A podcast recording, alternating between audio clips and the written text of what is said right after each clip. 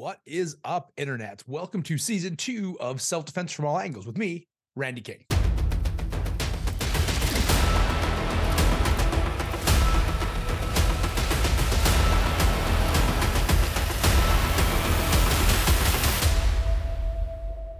Don't forget, if you're looking for a speaker to come to your workplace or martial arts club to talk about the realities of violence and very simple, proactive ways to help solve those problems, get a hold of us at 8020cms.com or randykinglive.com. What is up, everyone? Sorry about the huge, huge delay on this season. I know uh, the last season came out end of November while I was on tour in Europe. And uh, this season has gotten a slow start because I'm really trying to book some unique guests. The way I want to start the show off very simply is let's talk about the guests that are coming. I have gone more along the main theme of this podcast, which is talking to people who have experienced violence or who work in environments where violence is common, but they are not uh, official experts or trainers. Now, this has been probably one of my favorite projects because I've done multiple podcasts, debate podcasts, talking to savages, Randy King Live. This one's my favorite because I'm getting people to give me raw information on violence and raw information on self protection not just the refined presentations that people are used to doing, like I do all the time, all over the world, right? I'm giving refined presentations. It's always good to keep a touchstone to the people that actually need this stuff. And I'm not talking about the strip mall middle class people who come to learn a couple of things because, you know, somebody creeped them out. I mean, the people that live in dangerous environments that experience violence, violent victimization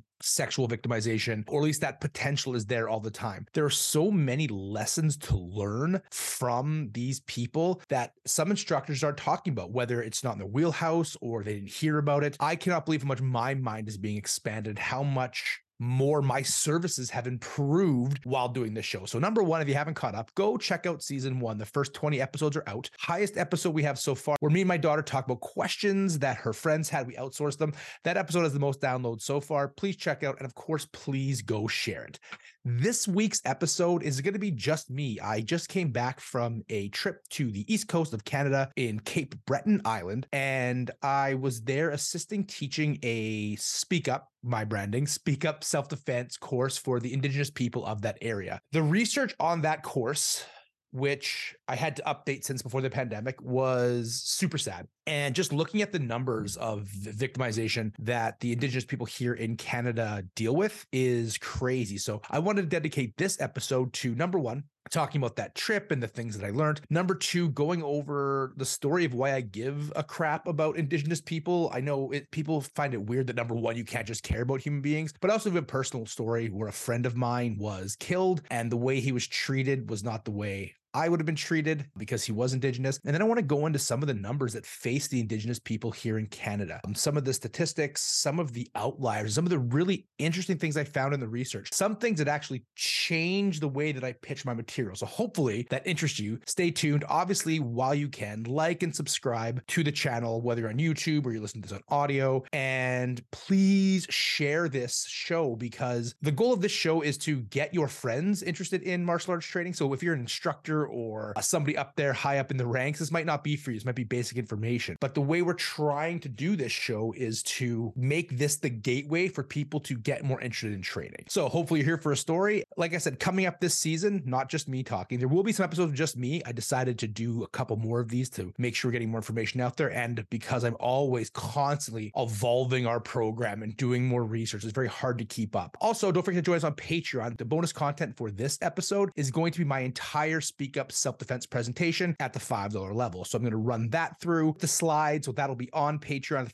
$5 level. And as always, you'll get extra content and stories on the $5 level of Patreon. So let's get into this. I was called up by a very well known instructor named Jim Maloney. He is the first person to bring Wei Chi karate to Canada. He's a grandmaster. He is First Nations, Indigenous, he likes to call himself. We're going to be having him on the show. He decided to fly me to Halifax and then up into Cape Breton. We drove to Cape Breton to help him teach a course on self defense for Indigenous women. And my job for the seminar was to create a presentation that had updated stats, updated information, updated methods of victimization for people in the First Nations. And wow, did that information make me sad? There was so much data that's out there, all on Stats Canada. Um, and I have all of the references that I used on the kick sheet for the new upcoming course. So if you want that, feel free to get a hold of me. I can whip it to you. But it was depressing when we take out the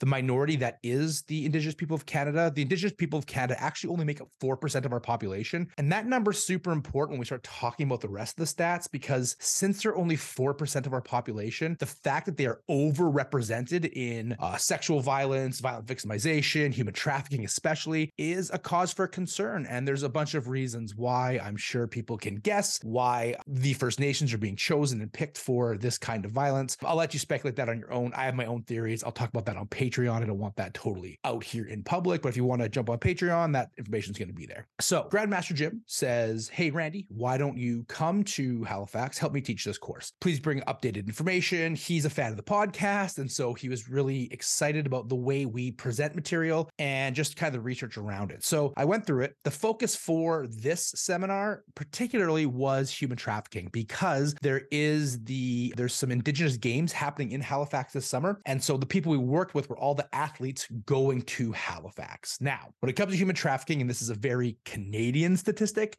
but when it comes to human trafficking, Halifax is actually per capita the worst place in all of Canada when it comes to human trafficking. It is a port city, it is where most people are transported through. And when we look at the numbers per capita, people transported, the second highest area is 6.1, and that's the greater Toronto area. And again, if you don't know Canada, that's where most of our population is, is in that kind of Ontario lower region. 6.1 per capita people are victims of human trafficking in that area.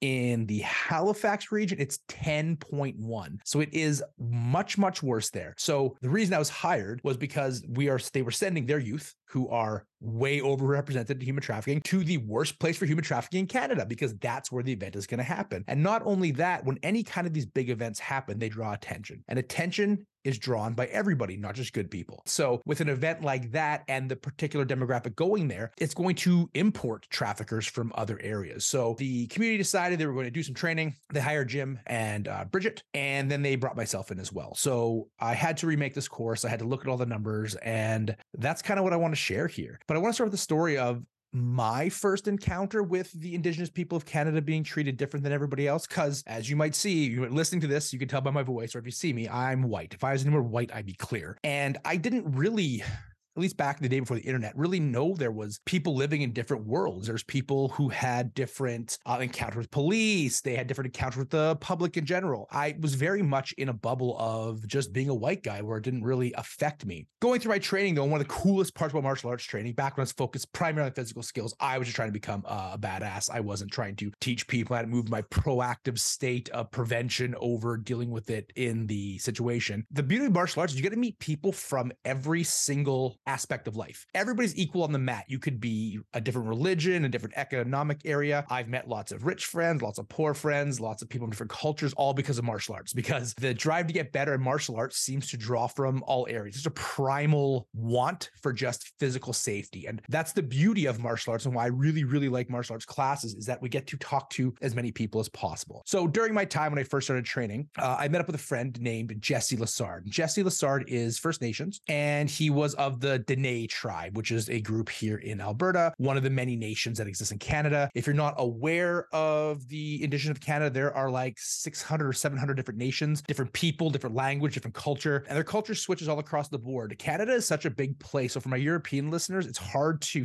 think about just how big Canada is, but there is so there are so many nations and cultures here. Like if you look at even BC, BC has the space for like I think there's like 30 or 40 different nations in BC. It's like Korea, China, Japan, right? Different language, different cultures, different peoples. It's it's such an expansive place. So the interesting thing of the indigenous games that I was hired to come help instruct the clients for was is bringing all these nations together. And, and as you know, when it comes to social violence, when you bring groups together, that's where trouble starts to happen. But I digress. I met my friend Jesse, and we became very, very good friends. He was going for an MMA career. I had my brain injury at the time, so I couldn't do MMA anymore. But I was his coach, and we were doing a lot of work. And Jesse worked worked on the in the oil patch like most people do here in Alberta. So he was out of town a lot. And he would pop back into town and then we would go party and train and just be in our 20s. And there was one night where uh, I just got married. My daughter was not born yet, but she was conceived. And my wife at the time was obviously wanting me to come home a lot earlier than normal because me and Jess used to tear it up because we were young, fit martial artists. The world was ours effectively. And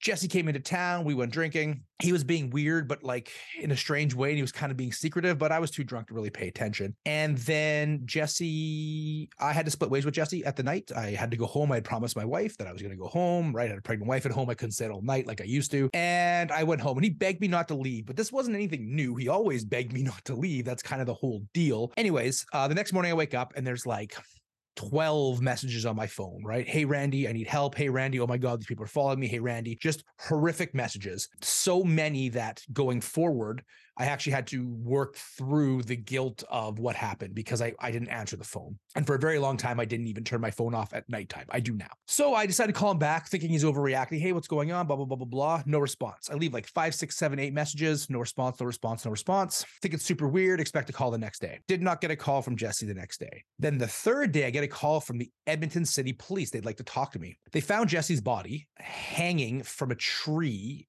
in the middle of nowhere. And they started asking me questions because I was the last person to see him. They started treating it like a murder investigation, which they should have. And they started asking me really questions and they were grilling me. And it was very, I was very nervous and it was very intimidating. And I definitely don't recommend being a part of an investigation. I've been a part of two investigations now, uh, one for a murder and one for a fire. They're super stressful. The law enforcement knows exactly how to push your buttons and scare the crap out of you. So we go through this whole rigmarole of Jesse being potentially murdered. And they asked me, of course, like, would Jesse have committed suicide? And my answer was no. Jesse had just started improving his life. He just got a promotion at his job. He just spent some money on training. He had just looked at, he was just about to buy a house and he was talking about going to AA to kind of stop drinking. This was supposed to be our last like party weekend. And then he was going to really focus on his MMA career because Jesse was quite good. And so when I listed all that off, the officer even said, like, these don't seem like the actions of somebody who's going to commit suicide. So they let me go. They decide that, you know, it definitely wasn't me. They hear the messages on my phone when I'm back. Obviously, I have my wife as a witness that I was home as an alibi, I guess. And so things kind of move on. And so uh,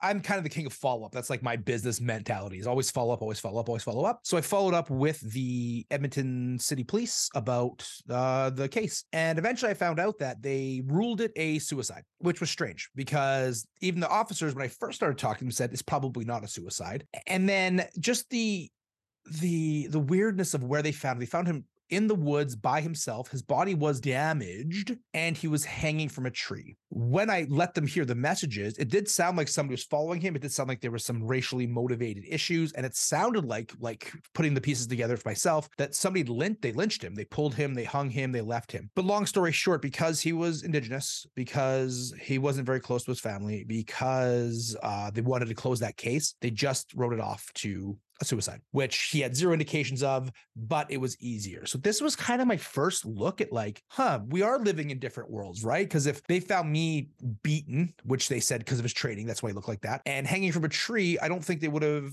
ruled it off as suicide. At least they would have looked a little bit harder. This definitely is one of the key moments in my career when I went from let's just teach physical stuff to okay, there's things he could have avoided. Jesse was a destroyer of worlds. Jesse could have been a champion, and he got taken out. He got taken down by a group of people. That showed me right there that martial arts might not be the only answer, right? There has to be other things we can do. The greatest, best people on the planet get taken out by a group of people with a couple clubs and a rope. And it really opened my eyes to some of the injustices that we were facing here. And this is why, if you go back to the Black Lives Matter movement, where I was really big on that, not because I was trying to get woke points, but because there are minorities that are underrepresented that get number one selected for victimization because they know the police aren't going to look for them. And number two, even when it's an upstanding member of the community, they still get treated like they aren't, right? They they judge them by their people, they don't judge them as a person. And this has to change, especially when we're looking at law enforcement. Anyway, so this is one of the reasons why I started paying a lot more attention to things outside of, you know, me being lower middle class and a white guy in Canada and everybody's saying, you know, Canada's the nicest place ever. Like every other country, Canada has a dark past. So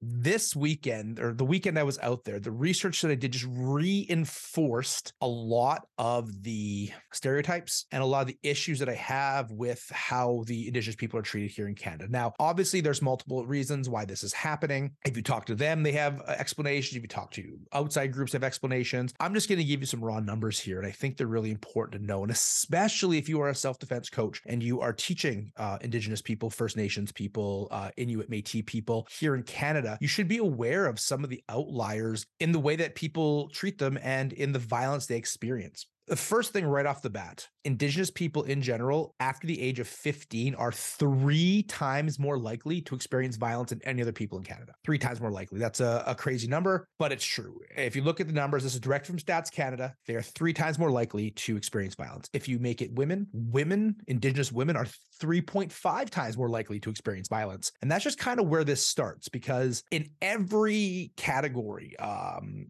of violence, Indigenous people are overrepresented. There's so many of them. Because as I mentioned earlier in this podcast, 4% of our population is Indigenous people. And in every other category, they have higher numbers than any other peoples in Canada. So while a lot of people are like, oh, Black people don't get treated bad in Canada, when they do. Uh, and number two, that the racism that the, the main racism, the main prejudice, the main bigotry goes to our First Nations people. And it's just from the culture of how Canada was formed. 54% of indigenous women experience violent victimization. So they are taken abused etc 54% is a lot and it's especially a lot when we look at the baseline because across the board in canada 34% of women experience violence victimization right? So that number is already really high. One third of the population experiences violent victimization. Unless you are indigenous then it's a 50% chance. That is wild. That is so high. It is crazy to me that that number even exists. Indigenous people in Canada are twice as likely to be the victims of repeat crimes. So, being victimized over and over again, they are twice as likely as your average person here in the country. And then to make that number even more disgusting 27% of all indigenous people are likely to be victimized more than 10 times by the same person 10 times across the board everywhere else is 18% so Number one, this is the reason why I do what I do. 18% of the people in this country, and I don't know what the numbers are for your country, you can look those up. 18% of the people in this country experience victimization from the same person repeatedly more than 10 times. That number goes to 27% when it's Indigenous people. Indigenous people have a seven times higher homicide rate than anybody else in the country. You are seven times more likely to be murdered if you are from an Indigenous community. And again, you can draw the data from where you draw that data, but that's the number. It's seven times higher than anybody else. That is astronomically higher than any other person here. When we looked at violent victimization just across the board, people experience it high numbers. We talk about this a lot right? We talk about the number of violent victimization that happens out there. It's about 30% of the population across the board. And again, unless you're indigenous, then it is 60% of the time, actually a little higher than 60. So as you can see across the board, when it comes to all metrics of interpersonal violence, predatory violence, all those sorts of things. If you are an Indigenous person in Canada, you are way, way more likely to experience it. This is a problem. The problem comes from community, the problem comes from housing, the problem comes from the way that we're treated, the problem comes from a colonial mindset. There's a whole bunch of reasons why. Those are super important to take a look at. If you look at the macro version of this, and this is a case for systemic racism, right? There's a bunch of systemic racism when it comes to how law enforcement treat them, how they're treated in their own communities, how people think about them, how how they think about them having their own communities. All of this drives towards this way, way higher likelihood of violent victimization. Like I mentioned, the seminar was for human trafficking awareness. And this is where I was shocked by the numbers. I was really, really stunned that Indigenous people are exceptionally overrepresented in the human trafficking area and also kind of where they went and where they go. And I got an even deeper knowledge of that when I was in Halifax working with Grandmaster Jim and Bridget because they see it happening in their community, right in Dartmouth. They see people being trafficked. They know exactly the building it's happening in. They've reported the police multiple times. They know the people, the offenders, the tactics. They know all of it, but nothing is being done. And it's because of red tape and loopholes and whatever. And there needs to be some kind of medium ground here where, you know, enough accusations accusations, at least we should talk. I don't I don't know how to solve it. That's not my problem. I don't have a law degree. I don't know. But what I do know is it's frustrating to hear when I'm talking with people from the indigenous community, the Mi'kmaq, at least at this time, and they can point out and name who is doing this, where it's happening, and the tactics that's happening, and nobody can do it. Let's get in really quickly to the numbers of human trafficking. And again, you can take my numbers or you can look this up on your own. Go feel free. All of this was publicly sourced. Uh, Stats Canada is the place I got it. I think the most important stat that we need to understand in this talk is that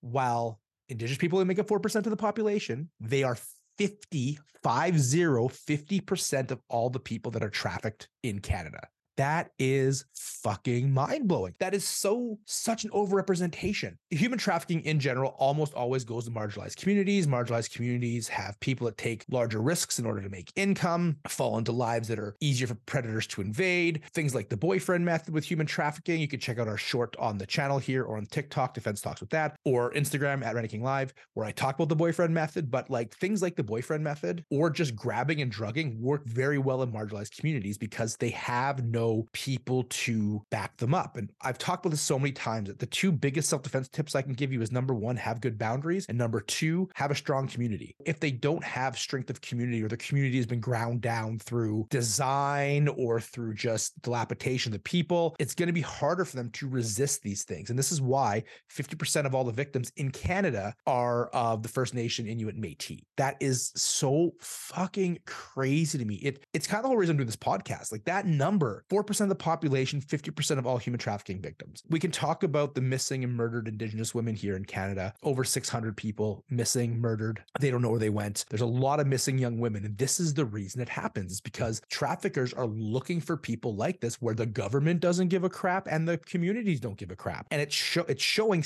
at least in the data, that this tactic is working quite well. 96% of all the victims of human trafficking are women. That's important to know. I think there's different types of trafficking. There's sex trafficking and labor trafficking. In both of them, women are still overrepresented. The 45%, so just under half, are in between the ages of 18 and 24. And if you follow my teachings, I guess, if you follow the, the courses that I do, we talk about what's called the magic demographic. The magic demographic is uh, 16 to 24. That's where most crime happens. The numbers here are showing that as well. 18 to 24 is 45% of them. 25% of all victims are under 18. So we're looking at like 70% under 24 for human trafficking, kind of just in general. And another really mind blowing stat most of the victims of trafficking, at least here in Canada, are trafficked domestically, which means they're trafficked within the country. And I found that actually really shocking. I just assumed that people were getting taken and put on boats and brought to other countries. Uh, that doesn't seem to be the case. It says 94%. 94% of all victims have been trafficked here in Canada. And again, when I was talking with Jim and Bridget, this is what they told me. They told me that we know who the traffickers are, we know where they're going, we know that they have family in Montreal, they have family in Toronto, and they have like a network of people inside the country. And of course, it's easier to traffic inside the country because you're not crossing borders. You're, it obviously is much easier to get somebody out of there. Halifax being a port town, there's multiple ways out. You can fly them out, you can can ship them out, you can drive them out. That's there's so many ways, and that's why Halifax is the number one port, the number one place of human trafficking here in Canada. I think it's very interesting too because looking at the ways that we're trying to stop human trafficking through uh, good communities, obviously, through understanding tactics like the boyfriend method, through just awareness of who's being selected and victimized, right? Because as we talk about self-defense on a timeline, selection is a major portion of this. You can't you can't decide if you're selected, but you can deselect yourself from that violence. Knowing all these things is going to help give people a lot more information, right? And the fact that they're trafficked within and nobody's believing what's going on, or they're just turning a blind eye to it is a huge problem because we have young women from youth to 24 years old just gone, just missing, and nobody is giving any shits about this. So I really think this is an important topic. And I beg of you, if you're a self defense coach, start putting some resources into this. I've created a Speak Up Self Defense course where we go over all of this information. And like I told you on the Patreon, the bonus content for today is going to be me running through that program. Uh, you'll see a picture of Jesse. I'll go through the story, go over the stats, we'll go over some of the methods, we'll go over different things. But for this free portion of the podcast, I really you to understand the problem that is facing these people. Seven times more likely to be murdered. 60% of them are experiencing violent victimization, which is twice as high as normal level. Half of them half of all victims of human trafficking in Canada are Indigenous people. So when you hear people say that things aren't that bad or whatever, it's a misnomer. It's throwing it away. It's not seeing the world as the world is, it's seeing it as you experience it. And that's a crazy thing. The last thing I want to say on this podcast, and episode one is done. Like I said, we're bringing on a drug dealer this season. We're bringing on an emergency management person. We're bringing on a person who escaped the Mormon church. There's a lot of really cool guests coming on. I just wanted to start the season off with this. The last one that I really want to point out, this one definitely shocked me the most because of how I present material. So we talk about the difference between a stranger danger and attacker known. And we say that 70% of people on the low end know their victim ahead of time. It goes up with women to 80%, and it goes up again with kids. The 90% knew their victim ahead of time. And so that means like 10 to 30% of people are being attacked by strangers, people they don't know. And that's where most people focus their attention. Here was a crazy outlier when it comes to indigenous people when we pull them out of the the numbers, 56% of people knew their victim ahead of time which is very interesting. That means that strangers are more likely to attack indigenous people than any other people in the country. Instead of it being 10 to 30%, it's 40%, 45% of people, strangers attacking indigenous people. Now, this could be cultural, this could be because they're marginalized, it could be for a lot of reasons, but I think it's important to note that the numbers that I use are generic, but when we pull out different communities, you're going to get different numbers. So when I go to a course and say things like, oh, stranger danger is not really that big of a deal, uh, it is a big deal when it comes to people who are being human trafficked, when it comes to people that are uh, in this community, right? 40, almost half, let's just round up. 50% knew the victim, 50% didn't know the victim. That is so high. That's a roll of the dice. So not only are they being victimized by people they know, like most of us, they have to fear strangers more than any other people out there. Well, hopefully this super fun, positive podcast puts you in a good mood. I'm just here to give you as much information I possibly can. I have been very lucky to work with the First Nations. I've worked with like 10 or 12 different nations out there, uh, different peoples from the Northwest Territories to Alberta to BC to the East Coast now. And I always find them welcoming, but this is a people that re- they kind of already know most of the stuff. I'm not doing this podcast for Indigenous people. Indigenous people know they're being selected. Indigenous people know that they are the higher levels of crime. I'm telling everybody else this because we need to be paying more attention in the self defense community to marginalized people. Too much training is for young, fit martial athletes, and these are the people that need the training the fucking least. The people need to train the most are people in marginalized communities where predators go to to select victims because the odds of them getting caught are lower. Predators do not want to get hurt and they do not want to get caught. So they're not going to be picking on the young, fit martial athletes. That's barroom bullshit. That's, oh no, uh, I freaking, my ego was hurt. That's my parking spot. I wouldn't let anybody do this. That's all just ego bullshit. The people that really need this information are the people in marginalized communities. And honestly, if you shut them down with, oh, it's not that bad, but you're helping people win bar fights, you should get the fuck out of self defense. Anyways, that's the end of the podcast. My name is Randy King. If you want to bring me in with all this swearing, feel free to get a hold of us, randykinglive.com, and join us on Patreon, where I go over my entire Speak Up seminar for the bonus content of this podcast. And next week, we have an episode with an emergency planner. It's going to be a good one.